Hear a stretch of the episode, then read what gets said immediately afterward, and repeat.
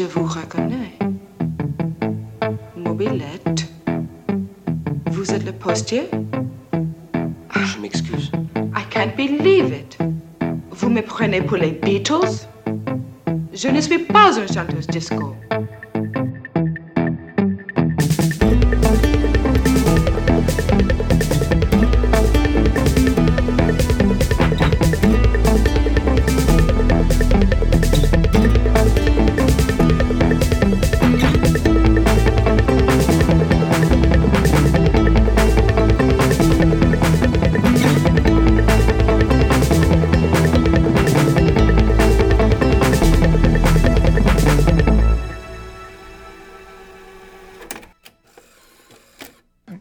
Check one, two, which is the right.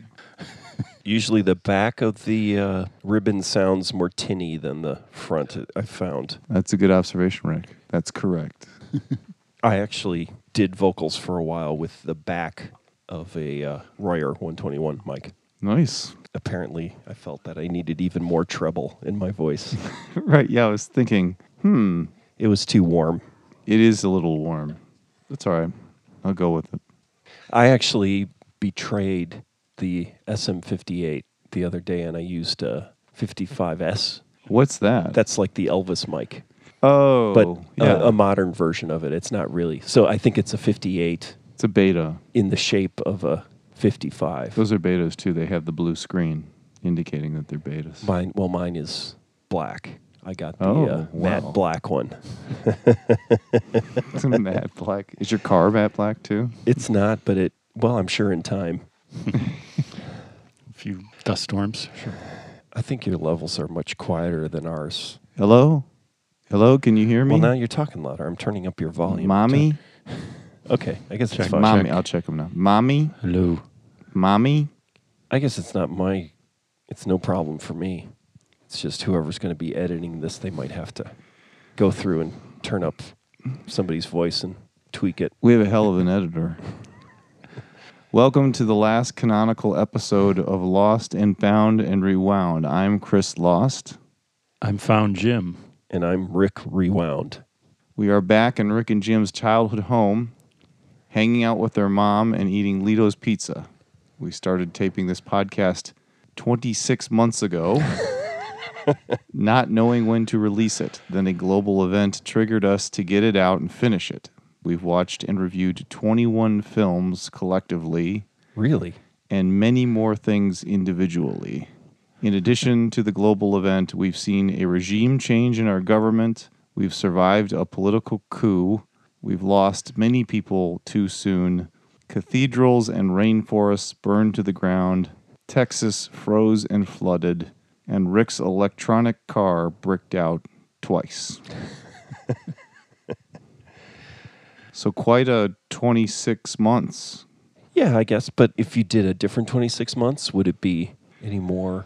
Uh, let's pick a random 26 months. Uh, 1938? I was thinking around, you know, somewhere around 2001. oh, yeah, that's good too. But then between that, actually, I think, didn't the space shuttle explode too around 9 11? Or was that was before then? Which one? The one with the teacher in it. That was a long time ago. Yeah, was- that oh, was- sorry, that was- not that one. Sorry, the one with that didn't have the teacher. Yeah, so the one that has the teacher in it, it's, it was really interesting because I, I got my passport stolen on the streets of Paris Uh-huh. when we were on tour once, and then I had to go to the U.S. Embassy to get a new passport. They ask you questions to prove you're an American. So they'd ask things like, "Who won the World Series?" And I, as a, Of course, you knew that. I was like, The Tampa Bay Buccaneers, sir. Now hand me my passport.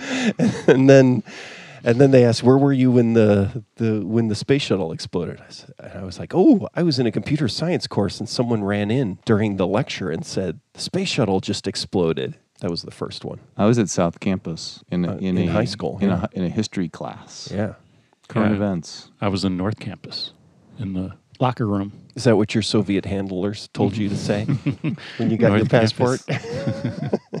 in what quadrant of Siberia was North Campus? I saw a WTTW sticker on a car today. Blew me away. I've been driving around in my own car in Chicago, which I haven't done in decades. Oh, I, I'm sorry. I thought you were starting to quote a Don Henley song. Sorry, I had a weird. I tried to turn there. that in. You tried to sing that, but it's really hard to say WTTW lyrically. Yeah. In honor of that, I watched Siskel and Ebert. What was that show at the movies? Was it at the movies? The old one on Sneak- WTTW. was it or sneak previews? Yeah. So I watched one, sneak yeah. previews where they reviewed the film that Rick's about to give us the synopsis for. And I had forgotten about Sparky the Wonder Dog. Do you guys remember Sparky the Wonder Oh, Dog? No, I have forgot about It, well, I, I remember because Ebert would talk about it, how he hated hated Sparky the Wonder Dog. Oh, he did. Oh yeah, that convention. It- like they would talk about a, a, bad, bad movie, movie. Dog of the Week or something. Oh yeah. And this was The Beast Within was the bad movie that week. they loved this movie. You want to do a synopsis for us, Rick? A young French moped driving postman bootlegs the concert of an opera diva who refuses to allow her voice to be recorded. He also comes into possession of a cassette tape exposing a police chief's criminal activity. The postman is chased by Taiwanese record industry thugs and ice pick wielding new wave cops through a primary colored 1980s Paris. That's an awesome summary. I worked on it while I was watching the movie. so you guys are going to have to fill me in on what happened. Before we get into the, the body of the film, I had some questions about films that this film influenced and films that this film was influenced by. I just want to run them by you. In terms of films that were influenced by this film, The Limits of Control by Jarmusch. Have you seen this film? Oh, oh I haven't seen that one. I have, yeah. I could see that. It, I've only seen it once several years ago, but yeah, I could see that now. Now that you say that, It's a beautiful movie. It's just something to look at. Like this film actually had a plot and characters, and The Limits of Control yeah. was just very stoic. Boogie Nights, Hmm, that's interesting. Roller Girl, Right. Roll. Oh, okay. she's on. Yeah, roller oh, yeah, yeah, skates. yeah, yeah. Roller skates, yeah. That could be a reference. I don't, I don't know. Ronin. Uh, yeah, I love that movie. That's a John Frankenheimer movie, though, yeah, right? it's one of those few good John Frankenheimer movies. Yeah. Yeah, no, he definitely made some great movies and then a lot of not so great movies. Is Frankenheimer the Chicago director? No. I'm mixing No. him up with the guy who did The Sorcerer and um, William Friedkin. Friedkin. That's what I All meant. right. The last Mission Impossible movie clearly, Oh, clearly stole the motorcycle chase scene. A couple of the motorcycle chase scenes right out of this film, like the scene where he rides down the sidewalk of arches. That's right in the Mission Impossible movie. Hmm. And then that whole when he gets into the circle and it's kind of that shot of him riding the bike around the circle in the chase just looks a lot like it. Yeah, I don't know if anyone's ever said this, but I, I mean, I, I think it's, I mean, both those movies, you could say that the city of Paris is a character itself. Has anybody ever said that about a city? I feel like I'm, I'm the one who kind of coined that. So then, uh, yeah, here are my my last. uh, Now, do you think? Here's I think like we turn this into a hot seat segment. do you think it's the last episode? Couldn't couldn't be a, a last episode without Rick's favorite segment. Was this film influenced by the What's Happening episode where they bootlegged the Doobie Brothers? Ooh. Wow. Yes or no, Rick?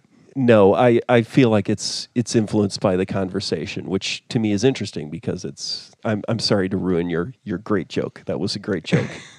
um, but I, I, I feel like It like was it's, 1978 versus 1981. Yeah, yeah, but I feel like it's it's it's a weird reflective thing because the conversation obviously influenced by blow up and then sort of going back across the ocean. Although it's Italy versus, or you could say London versus Paris, but then it goes back across the ocean, and then you've got this reflection where I, I feel like there are some Coppola moments. I think a few moments with the the blue man and the uh, the Viet- Vietnamese um, roller skating character. There are some aspects of Apocalypse Now there too. So I feel like there's some interesting feedback loop going on where you have some influence of American cinema that was influenced by European cinema. You know, kind of coming back. Well, the female police officer looked a lot like somebody out of Dressed to Kill. She hmm. sort of had that style to her. Yeah, I'm not going to give Brian De Palma any credit. Last question in terms of influences Was this film inspired by the Warriors? Chase film, 1977. I haven't seen it. Because my, my thought was this was just a Warriors What's Happening mashup. Wow. Man, wait, what year is the Warriors? 1977, Really? same year as Star Wars. No. Yeah. I want a fact check. Where's the fact check? Fact I'm check going it. to call a fact check on that one. I'm going to look it up. I'll tell a story while you looked it up. The other thing that resonated with me is maybe maybe that um, a friend of mine had a French foreign exchange student staying with her, and we all went to the Dells, the Wisconsin Dells, to hang out on the beach. And she gave me a watch. She had a crush on me and gave me a watch. It was a Swatch watch. Wow. And I th- thought that was touching when I saw her give that guy a watch in the movie today. Are you conflating your past history in a John Hughes movie you saw? I mean, you basically just what was that movie called? What's what's the name of that John Hughes movie you just made up out of whole cloth? the Dells. The Dells, yeah. You remember John Hughes's The Dells? I've got 1979 on the Warriors. I Oh. mean, that timeline makes a lot more sense in context of You're making my argument for me. the long run by the Eagles. Because, you know, the crossover. They re-recorded in the city. Yeah, that's right. in right. the city is in from That's the right. Warriors, and then it's like we can't agree on another song on this album. Oh, why don't we re-record Joe's song from the Warriors for the long run? Great song. It is a great song. You can't find a real version of the Warriors soundtrack, which really frustrates the hell out of hmm. me. Like the one with the actual songs from the movie in it. Like all the atmospheric stuff must have just been recorded for the movie, and the songs on the soundtrack are like sort of they resemble it, but it's not the actual music. It's really frustrating because I love those songs. to go back to your question about influences and everything like that. So the thing is, is this this director? I, I saw another one of his films, Betty Blue, which I remember being slightly traumatic. I believe she pokes her own eye out. But I looked up the cinematographer for Diva. That obviously is the person. So I, I, I I'm just going to randomly. Well, Dangerous Liaisons, The Emerald Forest. So John Boorman, Hope and Glory, those John Boorman movies. Henry and June, River Runs Through It. Interview with the Vampire, Coppola, there, right there, right? People Oh, yeah. versus Larry Flynt.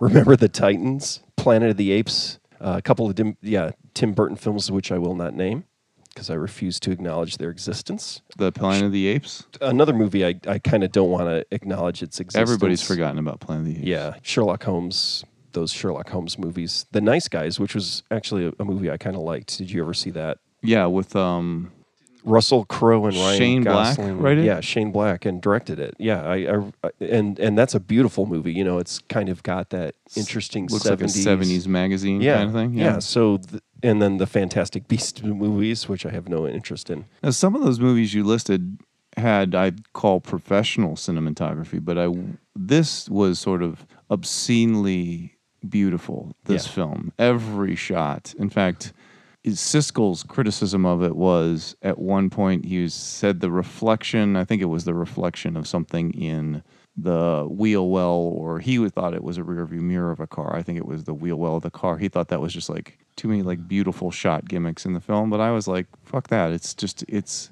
they went all they went for it. Every scene had something phenomenally beautiful It's like a- in it. Fashion magazine, Right, like yeah, Vogue yeah. or something. It is all staged. You know, it's like every scene is going like you. It's kind of the contract you have with the cinematographer as you watch every scene. It's like every scene's going to be staged, and this one there's going to be a video game, blood on a window, or you know, it's like every there's not going to be a scene without a phenomenal choice in how it was staged and shot. That was the joke I made. Was it's like, oh, every yeah, every scene looks like a Pink Floyd record, but like Hy- Hipgnosis, that the company and the photographer that was associated with Hipgnosis, which was the great album cover design thing. But then, yeah, I mm-hmm. wrote down fashion photography, and I think that's what it Yeah. is. Is that idea? It's this very calculated and very well lit cinematic. But when I first saw this movie, I guess when it came out or when it was available on VHS in the early 80s, it looked like an incredible new movie, right? It looked like an 80s movie. And when I look at it now, all the shots are really slow movement. It's not that kind of fast.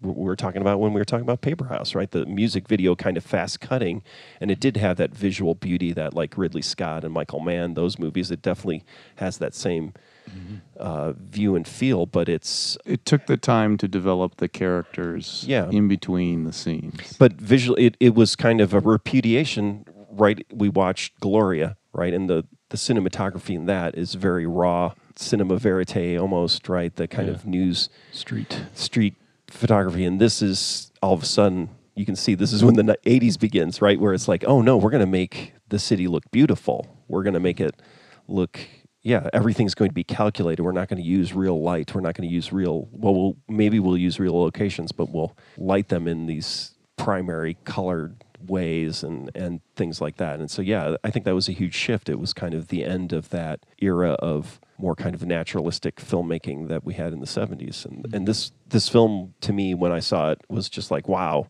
it must have been one of the first movies of that era. Because I don't think maybe, well, Thief came around out came out around that time. Yeah. Right. It was just mm-hmm. really a sea change, I think, in And then visuals. Amelie's on the other end of that bookend, right? Yeah. Like Amelie's the extreme. You know, when you mm-hmm. can bring computers into saturation, color saturation, you just start go to crusade. I wrote masterful moments of color and contrast, and if you remember the scene where it's the blue sky against the brown trees, I don't know if you mm-hmm. remember that, but just like it was so awesome, the contrast of the trees against the sky, just mm-hmm. really, really well done, and so simply done too. Just simple shots that look better than a painting. Really good stuff. Yeah, and it makes you realize that a lot of what kind of passes for impressive visuals now is, you know, can be done in a very simple way with just, you know, really elegant lighting and thought about it and yeah, using color, which I feel like I've, I've started seeing again. I think it's it's it does seem like that's things are flipping back towards that. Well, those Ryan Gosling movies. Yeah. Um, I haven't seen Neon Demon, but I'm assuming that's that way. But the guy who makes that movie, Drive, was Yeah. one of them. Yeah. So I guess it ties into the 80s nostalgia, right? And Right. so yeah, it, it's kind of looping back around to that. And then Mann took it to the extreme with digital film. But this had a, a plot. It had a very complicated plot that I totally got lost.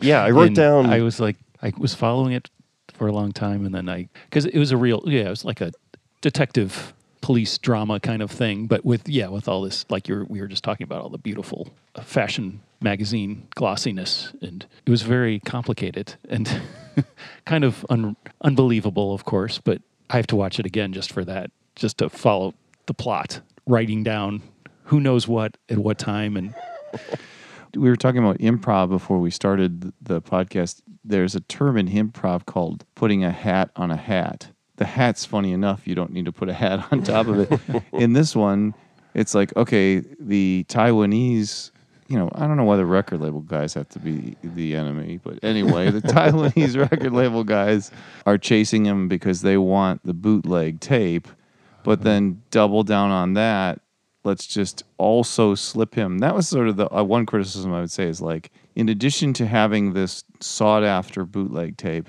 he has to stumble across a dying prostitute who then gives him another tape, which uh, the chief of police or the chief of vice wants to kill him for. So he's got two tapes now. Yeah.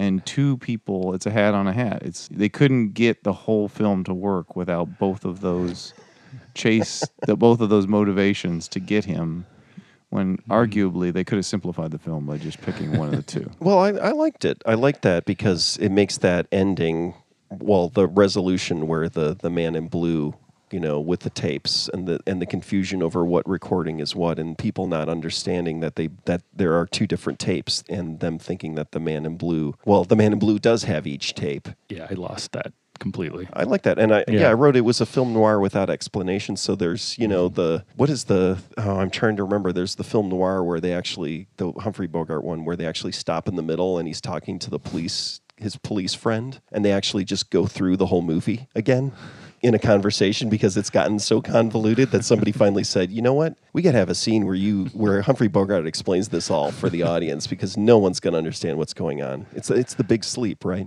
I'm trying to remember. Is the Big Sleep the one that has two different versions? One before the war ended, and then after the war ended, they reshot a bunch of stuff. Like Lauren Bacall, they didn't think Lauren Bacall was appealing enough, and then they thought it was too confusing, and so they added in a bunch of explanation. And sometimes yeah, and so that's what I, I liked about it was instead of knowing who the man in blue really was, he's uh-huh. just this guy, and he's obviously rich. Oh, maybe he's rich. He's a rich blue wop, as we were Right. as, as, as as he was called in the film, labeled in the film. And there's no complex explanation why he's got this money or doesn't have money or why he's able to, you know, spend a night in a lighthouse. And, you know, it's just like, oh, no, you know, you just have all these kind of vague characters. No, no explanation why this. My assumption was he was the son. So he was an Italian, we should say, and he, he- that that he was called a wop by one of the characters. I'm not just pulling that out of my pocket, and I am Italian, so I guess I'm So you can say that. I can say I can be racist because I'm Italian. I took him to be a child of money. Okay. So someone who hadn't worked a day in his life, had his own loft with its beautiful water sculpture thing and his 10,000 piece puzzle that he does all day. That's his work. His sort of like uh, designer girlfriend and designer living. And then the lighthouse was one of their many properties. And because remember, the girlfriend has been there before. This is my favorite view, she says. So I just saw him as a rich kid who was smart. It's almost like a member of like maybe a royal family. Right. Yeah, I can see that. I think there's several members of royal families who would fit into that, especially the girlfriend thing, you know, recently. A but Italian royal family? no, There's but- no Italian royals, man. We're But that's No. what I like about it. You know, there's like, so a lot of time in hard boiled detective fiction, at least you have explanations of why people are this way and everything like that. You might have a mysterious person, but then it gets explained why they're mysterious. Yeah, they, they didn't fill in as much. Not that, but you're right. Film noirs are always confusing. So it's like a film noir, but a little more impressionistic, I guess, is what I liked it. Limits of Control had that too. It had a lot of like characters that were incredibly interesting but weren't explained. And then you just kind of figured it out or you didn't and it didn't really matter because they were very not authentic, but they they definitely fit their place in the plot. So you just were like I'll either figure that out or not, but I don't really care. I'm just watching this I'm just flipping through this fashion magazine. Uh, you know, it's the spy issue of the fashion magazine. That's the thing is about fashion photography, right? Is you create these moments, right? And there'll be these models, but then there'll be like the accordion player in the background or something. or I'm thinking of, for some reason, I'm going to like the Strange Days record cover, right? You know, where they had the circus people, the doors, right? The, not fashion photography, but it's that same idea where it's like, blow up like Antonioni. That's Yeah. the start of this. I definitely was like, oh, this is like Antonioni and blow up. Yeah, the fashion stuff, crazy, which started in the 60s. I think 50s fashion photography was very cool and straight ahead. And yeah, and then London 60s blow up stuff is gets crazy. We're just, you got to start doing avant garde, yeah, just kind of surreal stuff. I just want to see what the dress looks like. Why is there a mime there? Kind of thing, right? You know, it's like, Yeah. why are there mimes? Or you imagine in a couture shoot a woman sort of draped across a fainting couch as if she had just come from a social event and her hair's messed up and her pearls are loose. She's wearing this beautiful outfit. Uh-huh. You create the story in your head. And this guy was doing it while telling an actual story. Mm-hmm. So, like, you could just kind of make up your own story as you went along. Yeah. Uh-huh. Did I ever share with you guys the picture of me recreating a Pink Floyd album cover? I seen it. Yeah. yeah. Mm-hmm. The handshake. Yeah. Yeah, I actually found that was like the most exciting moment. I was like, this looks so familiar. I was like, this is, wait a minute, wait a minute. And then like I found the grate and then I went and looked at it and it was like the exact handshake moment. I was Wow. like, Wish you were here. yeah. And that grate has since been replaced. Oh. So it was when I took the picture, it was the original grate because it's a hand welded, unless they re welded it and replaced it. But it really looked like the original grate. And then when they redid the roads one day, I walked by and they had replaced the grate. And I was just impressed. I was like, how could you do that? That's a piece of history. Right. Should, exactly. should have been a plaque. I should have gotten the Like, grate. Yeah, yeah. It's like, are you going to throw that away? this guy, you know, steals a steals a gown, you would be the guy with a, a grate sitting in your bedroom. welding equipment in your trunk. It's like I, it's I. This is my great. What are you talking They about? They were throwing this away. They were throwing this great away. and then on eBay, it's like, wish you were here, great. $500,000. Literally, you probably could sell that Yeah, for totally. a fortune because Exactly. they didn't even know what they had on their hands. What did what did uh, what's his name sweater go for a while ago? Mr. Rogers? Kurt Cobain's sweater went for an insane amount of money. smells like Teen Spirit sweater. You have a friend that owns a piece of Kurt Cobain's history and doesn't know what to do with it. Oh no no no, he sold it. I believe he, He sold did it. sell it. Yeah, but I got to sing through it. Did you really? I, yeah, I got to sing through the Cobain RE20. How much did that cost you? Five hundred thousand dollars. No, it didn't cost any. It was it was in the package. How much did it cost you, Chris? Ouch. Ooh. Oh my. Um, I have a note here: Italian onions. I like the way the man in blue chopped onions. And Rick figured it out. I, we were trying to figure out why. I was like, this is just a device. A guy wearing a, a snorkel mask and his, and snorkel at, while he's cooking. Why would you do that? And then he took it off, and Rick's like, to chop the onions. I was like, that totally makes sense. Yeah, and he was talking lovingly about the baguette, and it reminded me that I, I worked at a place where the director was a Belgian guy. This is, you know, in central Illinois. I saw him outside a grocery store, and he's on a moped. He's like getting on his moped. And I'm like, hey, how you doing? He's like, hi. He's got the helmet on, moped, and he's got two baguettes coming out of the back of his moped. And he said, This is the only place in town that has a baguette that's tolerable. it was amazing. It was like, oh, even in central Illinois, like he's still finding a way to like Live the life. live the life. It was like it was like you can take I know it's Belgium, but still, you know, you can take take France and Belgium. You can take the boy out of Belgium, but you can't take the baguettes out of his bike. That old phrase. Yeah, oh, it was amazing. Oh, another chase in a train station with escalators. Third time. Yeah. Like Gloria, Carlitos Way, yeah. and then this film. I went to France. My friend's uh, girlfriend at the time found a misprint in the paper. It was like $280 round trip flight to France. And she got on the phone and made them honor it. So we all went to France for like three, 300 bucks round trip and stayed in hostels. We were broke. I mean, in, in college, I remember just like coveting my francs. And w- what I ate every day was like a very cheap ham bone baguette where they basically had the baguette uh, buttered the bread like he was doing in the film and then put the ham and cheese on it and the butter on the baguette is what does it that's Yeah. what makes it magic and it's Yeah. so good so so good That's what the is it Jacques Pepin, the TV chef guy on PBS. It's some interview with him, and that it was like, what, "What's your favorite food?" And it was like, "Oh, just really good bread and really good butter." You know, that was it. You know, Well, it was that time we were on taking a flight tour from Europe, and he was on the airplane. Do you remember this? And Yeah. and it was his show, and he was like, he was yeah, taking slabs of butter and cooking sauce or you know cooking stuff with it, and then it was like just more and more butter, and then yeah, then he had the sausage that was like uh, cured in fat and lard Yeah. or butter, right? You know, and it just sit in jars, and we were just like crying with laughter, and then he's like. And then a beautiful cup of coffee, and then he just took a big wad of butter and put it in the coffee, and it was just, it was just amazing. It was like, oh yeah, butter. it's like i make popcorn with i bake it in grapeseed oil with truffle a little bit of truffle oil and then i melt like an ass load of garlic butter and then pour it all over it And I have to admit, like last night, I ate a piece of eggless bread, uh, sprouted grain bread with fake cheese and fake butter. and it was I- delicious It was, but it made me feel a little queasy. What well, we ate Lido's pizza tonight, and uh, we we tried the Rick today on the menu, which is uh, a pizza without cheese and all vegetables, no meat, just a hint of sauce, and it was uh, sort of like a, a, a veggie flatbread. I thought it was fantastic. What did you think of the Rick? Rick? I thought it was okay. I mean, what really made it great was the onion rings. The onion rings were good. They did help the flatbread. next, yeah, you should just next time order like you did the onion rings, but then just take the big paper bag and just dump it over the top of the pizza. Pizza, oh, that'd Yeah. be so good. or just ask them to do that. Okay, Right. Could you cook the pizza like halfway through and then take some of your onion rings and dump them on, and then just cook another few more minutes?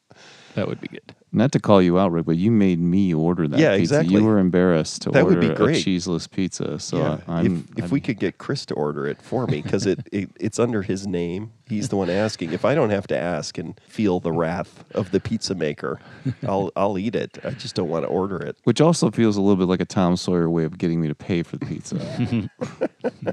you know what's fun, Chris, is like ordering the pizza. That's a Taskmaster. Long ways back when I started watching Taskmaster, there's an episode where they have to order a pizza by not saying anything. Any adjective that you would use to describe a pizza, they couldn't use. Can't say cheese. yeah, or sauce or anything. And they did it. Most of them got pretty close. Torturous, though. That was hard to watch. I'm very particular about ordering, and I feel I get into arguments at drive-throughs with my family because they're not being clear, and you have to order exactly right, or else you're going to get something wrong, uh-huh. and then you have to stop, and then you have to go into the restaurant, right? The f- restaurant in quotes, the Yeah. fast food joint, and get it corrected. And you don't want to. cause a scene? Is that what you're Yeah, saying, Rick? Exactly, it cause a scene. Rick pulls the car aside, gets out of the car, runs. And what are you, a moron? I said extra mayo on this impossible whopper, you motherfucker.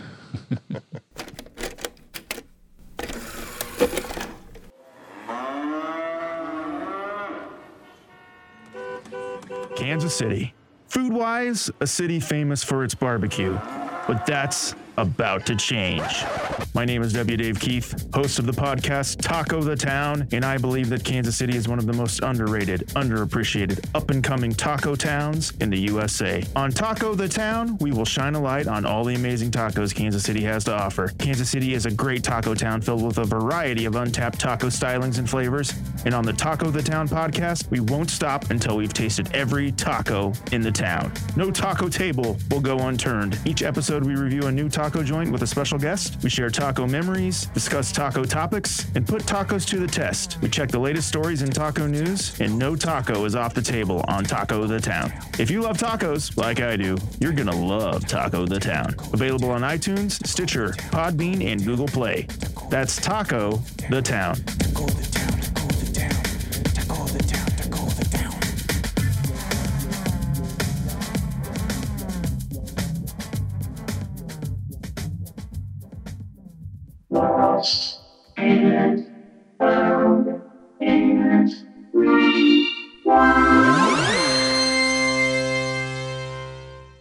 I have a friend named Matt. I have several, as Jim pointed out before the show. He, he doesn't really pay attention to which Matt it is. He just says Matt. They all kind of look the same, too. He's like, if I say, You know one Matt, you you know them all. he's like, I won't go wrong if I just say Matt. Because one, if even if you're not saying it to the right one, another one will pop out behind him and be like, "Yes, Jim. Oh, you must have meant me." But he goes into restaurants and say, "You know what? Give me what you eat. Give me what you order exactly as you order it." You would hate that, Rick. Yeah, You'd have no control over it, but it works out for him. yeah. I, I don't like that type of familiarity, that pretend familiarity. It's like they're just working. They don't they don't want to yeah uh, hear your life story. They don't want to have any kind of personal connection with you. They just want to serve you your food and get get a nice tip. Which is interesting. I'll confess something when I'm with you or with you and Rose or whatever, many times, well, I don't drink and I typically try to order with the same constraints. and I do it just because I'm like, well, what a great opportunity to, to try something that I wouldn't normally try. Mm-hmm. So I use it as a way to, you know, empathize. Yeah, that's nice. Expand your horizons, mm-hmm. Right. Yeah. broaden your horizons. I'll Yeah. try what the freaks are having. These people are weird. What do they Kidding. eat? Normally, I would eat a pork chop, but I'll have what these freaks are having. Hey, honey, could you, uh, when I'm done eating this shit, could you get me uh, whiskey neat and uh, big old steak? Thank you. Here's a twenty dollar bill. Get me a steak in a doggy bag. Twenty dollar steak. Here's a twenty dollar bill. I'll take a martini. I'll take three martinis. I actually drank a twenty-seven dollar martini once. It was awesome. Yeah, Yeah, it It was- was worth it. It was really big too. I mean, it was about Yeah. the size of a twenty-seven dollar martini Better be. at Del Frisco's in New York. Delicious twenty-seven dollar martini. Whoa, how much you get for that one? I hope at least get one $27 martini for that endorsement. You get a coupon in the mail. Yeah, well, you know all of our listeners that are going to now run out to Del Frisco's and get themselves a martini. We've got a listener. There, there was a listener that showed up in New York, right? In the uh, the analytics. We definitely have a listener in New York. So as long as that, that one person goes there, then we get that little ping and then the money rolls in. And this is what I'll do. If there is a listener that goes to Del Frisco's and gets a $27 martini, you send me the receipt and I will Venmo you the $27. is that how that works? First first come, first serve. Yeah, just one. Yeah, you're not going to pay for everybody. Although that would be a great way to get a lot of listeners. There'd be like a, be like a, like you know, it might be a way to get a couple hundred people if if the word got out. Hey, there's a guy giving away free drinks. You just have to, just have to send him a receipt. I guess that doesn't mean they'll listen to the podcast though. They could just tell their friends. Yeah. Oh, yeah. All right. This is a one time offer. So one, there's only one coupon. You're gonna get something in the mail like ten years from now. I'll pay it. Yeah, no, I know. I'm That'd be a amazing. Man of my word. I'll pay it. But of course, it'll be a receipt for a fifty dollar martini, right? And then you'll you'll only pay twenty seven. I'll give him a twenty-seven dollar credit against a fifty dollar martini. Or you know, maybe if you're in Del Frisco's and you see me there, I'll just buy it for you right there as we're standing there, and we can enjoy a martini and talk. Chris is the sad guy in the corner of Del Frisco's. you can't miss him. And look, in full disclosure, I prefer Sparks in New York if I was going to go to a steak restaurant. But a friend of mine loves Del Frisco's, so I take him there for his birthday every every year. So you'll see a sad guy wishing you were at Sparks. Drinking a martini is probably twice the cost of the Sparks martini. But you know, if you catch me at Sparks, I'll buy you two $13.50 martinis. Wow, man, it's getting complicated. It's almost complicated as the plot of Diva. Did we actually say the name of the movie? We didn't. I don't We think so. didn't. That's fine. Yeah, by this point they could figure it out because it's the title of the show. Show, yeah. So 1981 film, 96% on Rotten Tomatoes, 1.5 million dollar budget, opening weekend in the hundreds of thousands of dollars. A very cold reception in France. Uh, the U.S. loved it. Ebert gave it four stars. Ebert also praised the film's chase scene through the Paris Metro, writing that it deserves ranking with the all-time classics Raiders of the Lost Ark, The French Connection, and Bullitt. Okay. Like two out of three ain't bad. Good job. Good job, Roger. I actually don't think any of those three chase scenes are as good as many other chase scenes that I've seen. Name them. Warriors has got a great chase scene. in it. Uh, name okay to live and die in L.A. I think Friedkin was much better in that car chase scene than in uh, French Connection. That's after this movie. Are you talking about, I'm just saying there's better chase scenes than Oh, okay. Bullitt and Yeah. French Connection. like you said, Ronin? You brought up Ronin. Definitely Ronin. That- Ronin, great chase. those scene. are great car scenes. Mission Impossible films all have great chase scenes in them, although those are CG enhanced, so I don't know if they count. Baby Driver opened with a great chase scene, and then it got increasingly boring. I, I did enjoy that. And then seeing the making of that too. And the Oh, I haven't seen that. yeah, it's really interesting. And and, and having uh actually I, I think I heard an interview with that cinematographer. There's a, a video of that cinematographer talking about being strapped to the back of a vehicle, you know, and also editing on set and playback. They they were doing a lot of real time editing of those scenes to make sure they were right. Yeah, you'd have to. I mean. I guess in defense of those older films, French Connection, Bullitt, they were creating the language of car chases in those movies. And in this film, it's really not much of a chase scene, but it's exhilarating for the brief amount of time that it's there and it's unique you know it's a guy on a moped riding upstairs and down uh, escalators and into trains and Yeah. that was what was interesting about it Yeah, the novelty. Yeah, definitely. But yeah, there is that scene in The Warriors where the Turnbull ACs catch them hiding under the train tracks and come after them in the bus. I don't know if you remember that scene. They're like the skinhead gang. What? It's an ex- it's Sorry? an, it's exhilarating. Warriors? I'll have to watch that again. Just Google YouTube YouTube uh, Turnbull ACs. No, yeah, no. Warriors is good. Warriors is a good movie. It's the kind of movie you I could see you liking. Yeah. Okay, that's what I was waiting for. I was waiting for Rick's comment. No, I love the Warriors. You know that. Oh, I didn't know that. No, I, I feel like we've talked about the Warriors before. Well, we've definitely talked about it because I keep bringing it. Yeah, up. exactly. But I mean, I, I honestly do like the movie. Oh yeah, because we talked about the driver. Oh, the driver. Another film with excellent chase scenes. Yeah, yeah, some of the best. Box office total for this film was reported as 19.8 million Wow. on a 1.5 million dollar budget. So a flop in France, failure in France, and then uh, U.S. saved it. You know, actually, that's very apropos because we saved their ass in World War II, and now we save their ass on this amazing film. So to me, what I think about is it's it's classic is like 16 year old me like loving this movie, and that's exactly right. It's like this is what a 16 year old's idea of what a foreign movie and what France is. You know, it, it just like it definitely like French people would hate this movie, whereas like if you were a teenage American, you'd just be like, I've got to go to France. I want to go to France. It's like a like an ad for France. You know, it's not. It has nothing to do with Paris or French cinema, right? It's it's it's yeah, too American. Well, it's like the Rolling Stones and Led Zeppelin worshiping all of these blues players over here that can't like buy themselves a meal because they're no one in their own country gives a shit about their music. Right. And then the British guys are just making a fortune off of them and coming over here and being like, why is that guy sitting in a gas station playing guitar? He's my hero. Why is Muddy Waters painting the ceiling? Shows you what the Brits know, I guess. That's the lesson I wanted everybody to take from take away from that. Eh, You know, I just realized, Chris, like I, I got a little throwback of a text. I, I replied to your text about uh, Valerie Bertinelli throwing Eric Clapton underneath the uh, under the bus. Just now? No, I, well, uh, did you get my message, my response? I never got it. Okay, yeah, it told my phone told me this morning, I think, that it it never sent. I don't know why.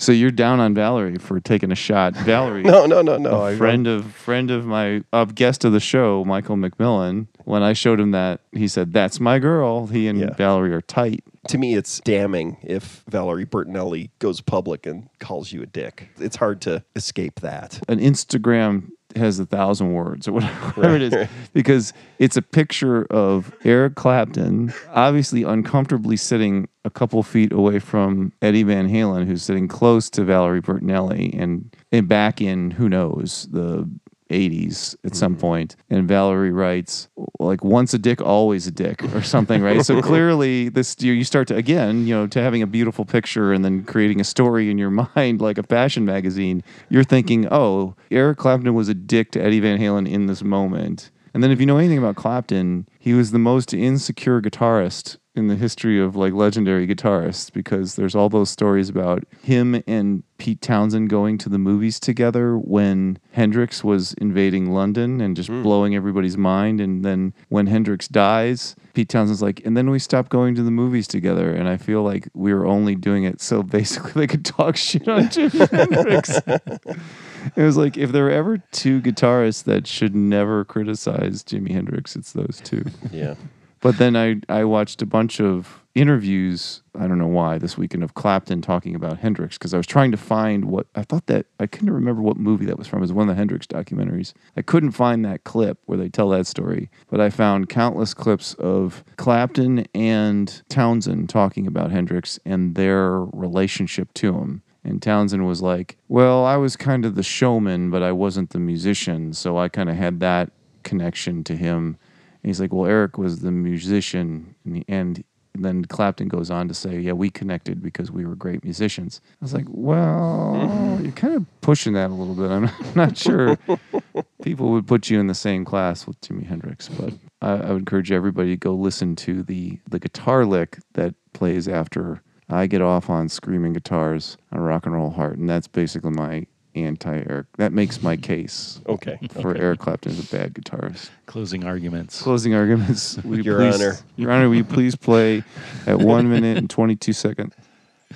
Jim, should this film be lost? Oh, no, of course not. This is a real, well, it was great to watch this again because I probably only saw it once 30 plus years ago. It was great to see it again and I thoroughly enjoyed it and I need to watch it again. I've got to sort out the plot. I was too busy, you know, just flipping through the, the fashion magazine, just watching the, It's like the suitcases in um, What's up, Doc? What's Up, Doc? Right. Trying to follow those suitcases. You got to pay attention. You're so busy feasting with your eyes, you weren't able to feast with your your mind. the yeah, it was the whole two tapes thing. I got, I that totally sucked me in. I, I totally, they got me with that. They, lo- I, lo- I got lost. I was like, oh wait, It wound up being three tapes. three. Yeah, Yeah, that's true. there's 'cause, a yeah, fake there's a tape. fake, fake tape. How many suitcases were there? There are three. Are there There are three? three, Yeah. yeah. That that's when it gets to three that I can't handle that. Yeah. I can only handle two. It's a three card Monte. Yeah. It's a classic. Yeah.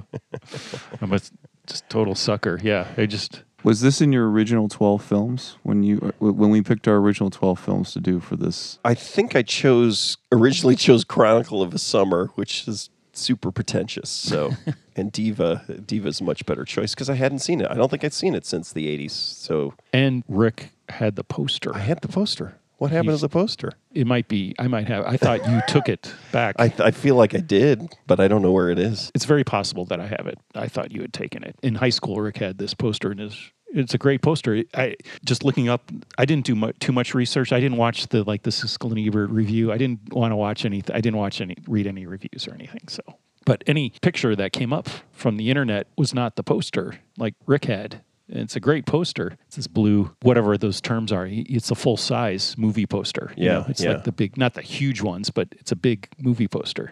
You probably got for pretty cheap. You know, it's like you can buy those. Like they still, but but some of them are getting really expensive. It's like you go to these these, these sites and they Yeah. have like oh, kind Oh, of yeah. obscure. You got to pay yeah 50 60 70 dollars for So I believe I bought it at a Doctor Who convention. yeah. Yeah, nice. That's of course where you'd buy it. That's obviously like a transitional point in my life where I went to a Doctor Who convention, and then what I came home with was a was a diva movie poster. You know, the the person selling movie posters, and it was like, oh, I want this. I'm trying to find the uh, the Biz Markie quote I just heard, which was, "If you don't have it, I guess I might have it." It was something like you, you almost did a Biz Markie quote because he had taken one of the Beastie Boys records, but the way and and he was like, "Do you have my record?" And he's like, "Well, if you don't have it, I might have it." it was it was it was the same kind of wording, or it's like, but no, I this is I, so you took it. Is what she said. but this is different. This is Jim is yeah.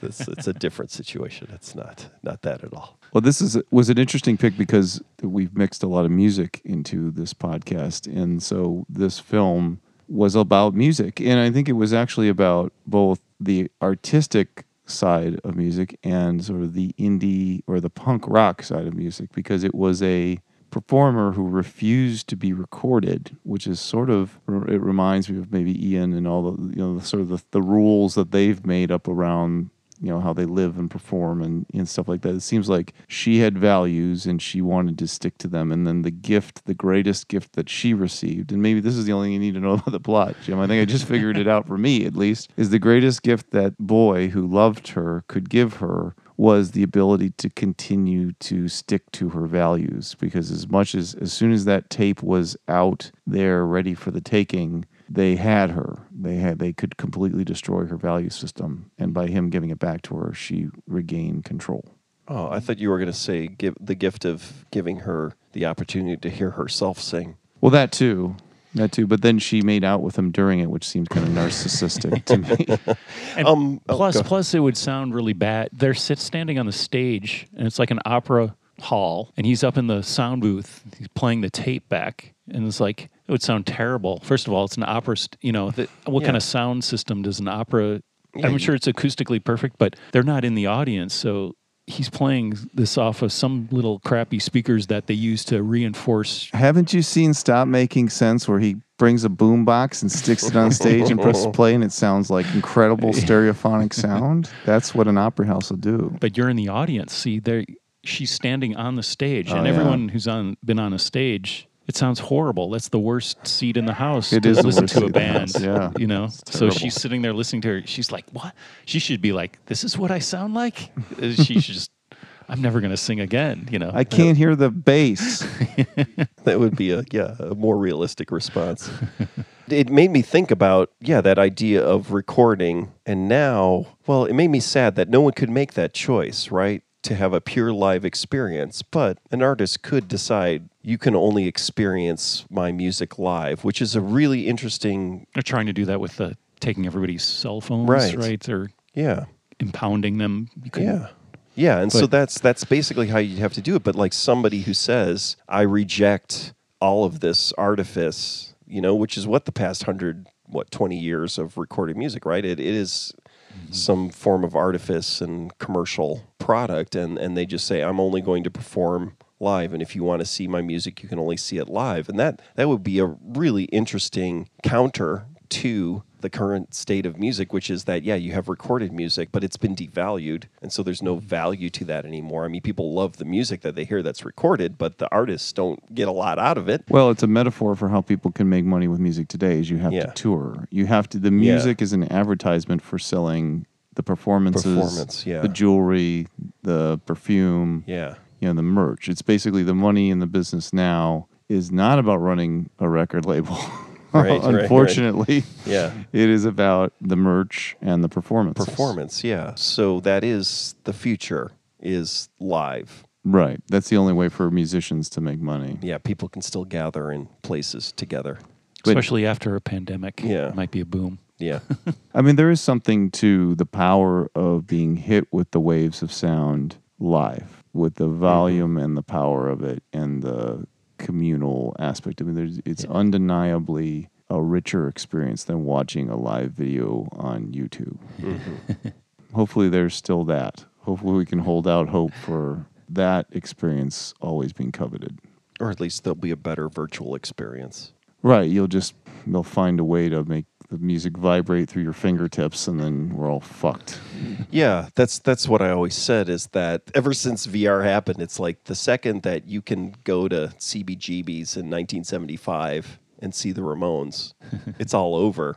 It's like why would you go see a new band if you could experience, you know, submerse yourself in that environment? That's that's but it, we haven't gotten there yet. I'm excited. I'm hoping I live long enough to actually have that experience because that would be really exciting. Well, I watched that Van documentary that uh, Dave Grohl, is that his name? Grohl. Dave Grohl, sorry, not Dave Grohl, the beer maker. uh, Dave Grohl made about vans. I think it was Steven Tyler who was saying that there was a point in time where everybody who was over the wall at that point in time was playing arenas and can still play arenas, and everybody who hadn't made it over the wall by that point in time will never play an arena. Yeah. And because they were talking about Grohl, and like it was interesting, Grohl kind of got over the wall via Nirvana. And he did it twice with Foo Fighters and Nirvana. But I'm like, what happens when all those bands die out? The Yeah. ACDCs, the U2s, like the arenas are going to start dying out like dead malls because the only place you'll like Wilco and all these bands now have respectable followings, but they're they can't fill an arena, and so mm-hmm. they'll it'll just the the the mid size venues will be like the new. That's where the big bands go play. Yeah, because yeah. because after all the big bands die out, you know, I guess Muse. The one example I thought was Muse got over the wall pretty late, but other than that, you know, and like I thought about Radiohead, but they've been around forever. Yeah, and they had yeah they had a huge major label promotional machine behind them before they were able to kind of launch into an indie like environment. They went in reverse order. Yeah. They started out on the major and worked their way to an indie. Yeah. Should this film be rewound? I'm going to watch it again. Was this the last time for you, Rick? I don't like this film. That's a little reference. Right. No, yeah, it's I great. I'm, I, I wish I, I don't understand why I haven't watched it since then. I definitely forgot about it until yeah you brought it up for this podcast. It was like, oh, of course, this is perfect for this podcast. Well, also because I remember this box on the shelves of Showtime Video and was always tempted again, like Gloria. This was another box that always kind of looked at me. and I was like, mm, I'm going to rent Gator. Because it was kind of actually over where Gator was for some reason. but like I always kind of went for the macho thing instead of like Diva or Gloria. But yeah, yeah, I should have grabbed them. It would have been amazing to see these films in high school. Just kind of represented new wave in music in a way. Not obviously in film. There was you know the French New Wave had happened 30 years before or whatever. Yeah, the design of that poster and the fact that the the big bald or shaved head guy with the sunglasses Flea? um, is uh, is the the main is the largest image in the poster, right? Like the main Yeah. characters are kind of off, yeah, in the corner and stuff. It's it's really interesting. French Flea. I like to call him Flea. French Flea. Yeah, because he was in uh, what was he also in the City of Lost Children, right? And Oh yeah. he's much more strange looking now, which is interesting to say. But yeah, he's definitely a very uh, noticeable character actor Yeah. in French films. He might be Anomaly. Is he Anomaly? He's in Delicatessen. That okay. Oh, he is Anomaly. He is del- oh, Yeah. I was, when you started talking about him, it was like I was going to say delicatessen. Yeah. Of course. Yeah. Yeah. He's such a lovable character in that. He's like, but it's, of course it's him. He's got the same scrunched up face. the color. So obviously, the primary colors are important visually, but I was trying to find out if there was a thematic element between blue and red and yellow. The police office is yellowy, but then uh, the garage outside of his the main character's room is yellow, but then inside his room is blue, and then the blue man is obviously blue. The red, you know, he has the red jacket when he's not, he's like on a yellow moped when he's a postman, but then when he has his casual nighttime jacket on, it's red, and then he takes that red moped. And gets shot and puts blood all over the walls. Yeah, and so the red is the danger, I guess, obvious stuff, and the yellow is the system and society, hmm. and then blue is Love and I guess safety, maybe, because those scenes with like the blue sky and the trees against it, I think was a it was a sort of a loving scene. So maybe there's scenes of safety and comfort. and not hmm. green. Green's not in it, right? So there's a lot of red, yellow, and blue, but I can't think of any strong green. But there might be. I'd, I'd have to look hmm. back again. The colors of the French flag, red, yellow, and blue. Very good. That's that's really deep, Chris. Great observation from the uh, the macho American. Well, well, you're looking at Gator. Yeah, no, it, it makes a lot of sense. It's yeah, red, yellow, blue, the French flag. You know, I we spent a good amount of time in France. We w- once did a whole tour with a French band for like almost a month, over a month, just only in France. So, you know, we were, what is that, embedded? We were embedded in France for a while. Yeah. And Yeah. The one thing I remember, though, uh, this is all, I'm pretty, well, it's probably common knowledge now, but you can buy them now. But it's the one guy who was like drinking coffee out of a big bowl. One guy in the one, the other band, and it was like a white porcelain bowl. It was like, that's a lot of coffee. It's like, it's like, uh, it's a French thing. I think he said it was like, and it is. It's like you can buy them now. You can. It was like years later. It was like they're probably a Crate and Barrel or something, but it's like French coffee bowl. And it's like, yeah, they drink coffee out of a big bowl in the morning. There's no handle. You just hold it and just drink this big bowl of coffee, and then that's a thing. well, it just that, that's what I think I saw a guy do that in this movie. So Yeah, oh yeah, definitely. Blue guy, right? Blue guy was drinking. Or no, no, the moped, the guy who had the red moped. Yeah, Right, I yeah. think he was doing a whole bowl of coffee. Not as cool as the Gloria disposable cup, whatever. Not it didn't have the personal resonance, you know, from my childhood like the Gloria scene. But it did have the personal resonance of when you toured France. Yeah, it was as an adult. It was like I witnessed a Frenchman drinking cereal bowl full of coffee. You spend that much time in France and you're embarrassed at how fast you eat as an American. The tempo of eating in America seems like just a violent, inhuman process. If you spend enough time in France, it's like, oh, okay, this is how humans are supposed to eat. My favorite restaurant in the world is this French restaurant in the town that I live in. And it feels so natural to go in there and then three hours later be done. Like, and you didn't even notice. Like, you were chatting it up, you were having a drink, Oh, yeah, several courses, and then, I've been there. That's a great yeah. place. Yeah, Days of Me. It's fantastic. Years ago, central Illinois, it wasn't quite in Champaign. It was, I can't remember what town outside of Champaign, a French yeah. chef had set up in a bowling alley. Just like a real French chef. He had somehow moved. Maybe he was married to someone at the university and had just set up this. And then he moved to the, the big city of Champaign later and had a restaurant for a while. But it was always this mythical, or not, yeah, just epic French restaurant in a bowling alley in the middle of Illinois. Brilliant. Yeah. Oh, you know, just one little tiny moment when the, the Taiwanese record label thugs were talking on the phone in the car and they had to pan up to show the antenna because in 1981 you had to explain why a person was on a phone in a car. Again, a mm-hmm. device for the shot. Like Yeah. that's a like a phone in the car is a fashion magazine device. Right. I mean, they could have just put him at a s- you know a street phone. There's nothing cool in this shot yet. Radio phone. Yeah, because that car did not have that antenna on it in the previous shot. True, I didn't even think of that. I that. hate to call that out, but I was just like, they stuck that on there. Yeah. And there was that totally artificial moment where the light was on inside the car to illuminate the Taiwanese record label thugs, and then it went out, like while during the scene. So it like showed them So you could see, oh, there are those guys in the car watching from far away. but then the light went out. It He closed like- the glove box. Oh, is that what? Yeah, that's what it was. It was like they realized, oh, you left the dome light on. Oh, That's something bothers me about film is lights in cars. Yeah. Especially when I see it nowadays. I'm like, have we not invented a way, a device to light people in a car other than just sticking a light in the car? Watching the, the 1980s Price is Right with my 12 year old, it's almost like watching a horror film when the model drives the car out because they basically have a spotlight inside the car and you see the model inside the car and it's just like garishly lit. And, and, and my kid is just like, oh my God, what's going on? Like, what is, what is that? And it's like, oh, because the, yeah, the camera's not pick, it won't pick up the, the model in the car unless there's this huge spotlight shining up from the, burning, burning her exactly. thighs. Yeah. I'm sure they were just like it was like super hot and unbearable, like having that thing in there. Yeah, yeah. Sometimes they would just show the car, but occasionally the car would roll out and they would be in the car. I don't think the car was actually driving, but yeah, they always have this huge spotlight in there.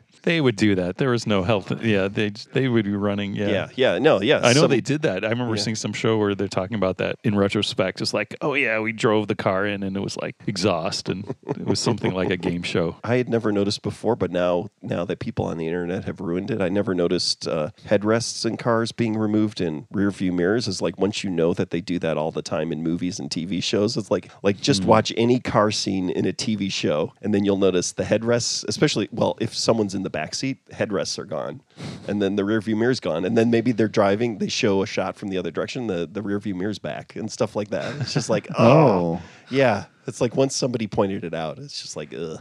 Now I can't watch TV anymore. I shot a scene with a Rolls Royce. Uh, we were debating whether or not there was a Rolls Royce in this film. There wasn't. It was a what was it? Well, there was a There smash was yeah, one. smashed Smash up one, but yeah. there that wasn't what he was driving around. the Citroen. yeah. Citron, yeah. We rented a Rolls Royce and we had a guy drive it down the street, and it was supposed to be a model, a female model driving the car, but the guy who we rented the car from wouldn't let her drive it. So he drove down If the it was a man, I might consider it. An ugly man. I'll let an ugly man. I'm sorry.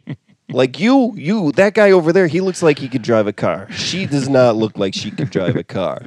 and he clearly he had like the profile of Alfred, Alfred Hitchcock. So we have to shoot this car coming down the street, and he comes down the street and pulls into this alley, and it's clearly like this Alfred Hitchcock sized guy. And then the door opens, and this beautiful model pops out. Actually, the first scene is where she checks her checks her eyes in the rear view mirror, and then gets out of the car. And I was like, this isn't gonna work. This isn't gonna work. So I had to frame by frame tint the windows Oh, black so that you couldn't see the guy in the car as it turned the corner. I did it sort of chinsily for the first draft of it, and then I had to go back and I was like, I can't let that stand. So I had to go back and because I tried to use motion tracking, and I was like, that's not working. So I had to just go rotoscope it frame by frame. Well, that's my favorite. I, I don't know if they fixed it in Blade Runner, but seeing that big, it's almost as if when Joanna Cassidy goes through the windows, and then all of a sudden there's like a, a beefy guy with a mustache going through the windows, you know, in the in the bra and the, the transparent raincoat. You know, it's like the there's there's a moment where it, where she turns into a man that you can really see. And I don't know if they've ever digitally fixed that, but that's got to drive. I, I guess probably I enjoy it because Ridley Scott probably can't even watch that scene. He probably has to have someone else restore it or do the color correction on it every time they do a new version of Blade Runner because he's just like, I can't see the stuntman running through the window. Yeah, that would be exhausting. I can empathize. I went back and rotoscoped that head out of that car You George Lucas did. I George Lucas it. and as I, I've gone on record in this podcast saying that I really like the new scenes that they added to A New Hope. You remember New Hope, right? Star Wars Episode 4, New Hope, Yeah. as it was always called. Just trying to trigger me. Well, guys, I'm going to wrap this up because this microphone's really heavy. I've been holding it for the audience. If you've listened to many of these episodes, you know that Rick and then Rick encouraged his wife to make fun of me and my big microphone. Or maybe she just did that independently. I just can't see anybody making fun of this microphone. That's why I feel like it was intentional. Not so much your microphone, it's just the fact that everyone else uses an SM58, a Beta 58. Every person we've talked to, guests on this podcast, they've all used the same microphone and you use a different one. I think that's the problem. Well, it's not a problem, it's a device. and I decided to bring this microphone to Chicago so I could use it as a joke. You'd fit right in in Diva. It's just like a, yeah, exactly. a fashion photo shoot. If there was a podcast in Diva, they wouldn't be holding SM58s. I guarantee that. Mm-hmm. if they're gonna put a phone in a car with a radio, with an antenna, I actually did a deep dive, not to just dwell on prices Right, but the Bob Barker microphone. And I, I am seriously considering buying one. Are they the same the, as the match game PM ones too? Yeah, I Match- think so. yeah, I yeah. looked those up too. Yeah, Yeah. those are yeah they're they're collectible. They're hard to get cheap. They're German, I think. Aren't yeah. they? Are they Beyer or are they? I can't remember. You can get it like in a case, but they're like a long. car antenna with a ball on it. it. is Yeah, like a magic wand. Yeah, mallet kind of looking. Yeah. Yeah. Yeah, magic wand. they weren't crazily expensive, but they're definitely collectible just because they're all TV. And what you realize is that the uh, people making the bids down on the floor, they have those microphones in the showcase showdown. They're using them in multiple places. It's just the fact that he's carrying it around that makes it much more obvious and in, intriguing. Uh-huh. It's like a podium mic, but he just Yeah. picked it up. Yeah, yeah, exactly. Unlike Kraftwerk, I think used them too. Yeah. and some I don't know if they had photos of them using them or on a Or they use them as drumsticks, Yeah, electronic drumsticks. yeah. yeah, they probably just hit hit the microphone on a metal thing to make a drum uh-huh. sound Yeah, or on a drum. on a drum. Yeah. That's how they mic the drums. They don't mic the drums, they- they mic the sticks. You just invented the greatest innovation to drum miking of all time. There were great toy drumsticks that my kids had. They were super irritating, but the stick was the drum trigger and it had a speaker in it and you turn on and you could choose the different sound and when you hit the stick, it would make like a snare drum sound. So you could buy mm-hmm. two of them and you could have a kick drum and a snare drum sound coming out of this little tiny what half an inch speaker on the drumstick going Those are really amazing. That's awesome. I got to find those. All right. Everybody Just, uh, slowly slouched down in their Tuck chair. me in. I'm going to go to sleep here. Just put a blankie on Yeah. Rick and he's fine. yeah, I'll sleep in this chair. I prepared some closing remarks because it's our last show, and I thought about a big sappy speech, but I settled on these brief lessons that I learned throughout the course of the show. One, The Cat from Outer Space is the only film everyone in the world can agree is good. yes, check. Number two, the only thing to fear is Children of the Stones. Check. And then uh, Peng Su should be honored and worshipped. Well, he already is.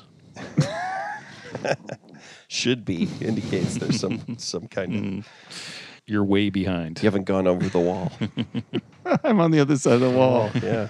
That's why you guys would be playing arenas with Peng Su as Peng Su's backup band. All right, so I'll, I'll wrap up by saying uh, I love you, Rick. I love you, Jim. I love you, Rick and Jim, the third entity of the show. And I love all of you who joined us for this fun stint through this phase of our friendship. So uh, Jim will now utter our famous sign off one last time. Go ahead, Jim. Oh man, I don't know. Oh, I I know what it is. I wrote it down. It's from this film. What do you think I am? The Beatles? That's right. Good night, everybody. Lost and Found and Rewound is fully funded by Lost and Found and Rewound Foundation funds. Lost and Found and Rewound does not use crowdfunding because our listeners have better things to do with their funding. There's no need to post reviews of Lost and Found and Rewound because our listeners have more valuable things to do with their time. In all sincerity, thank you for listening to the show. We truly appreciate it.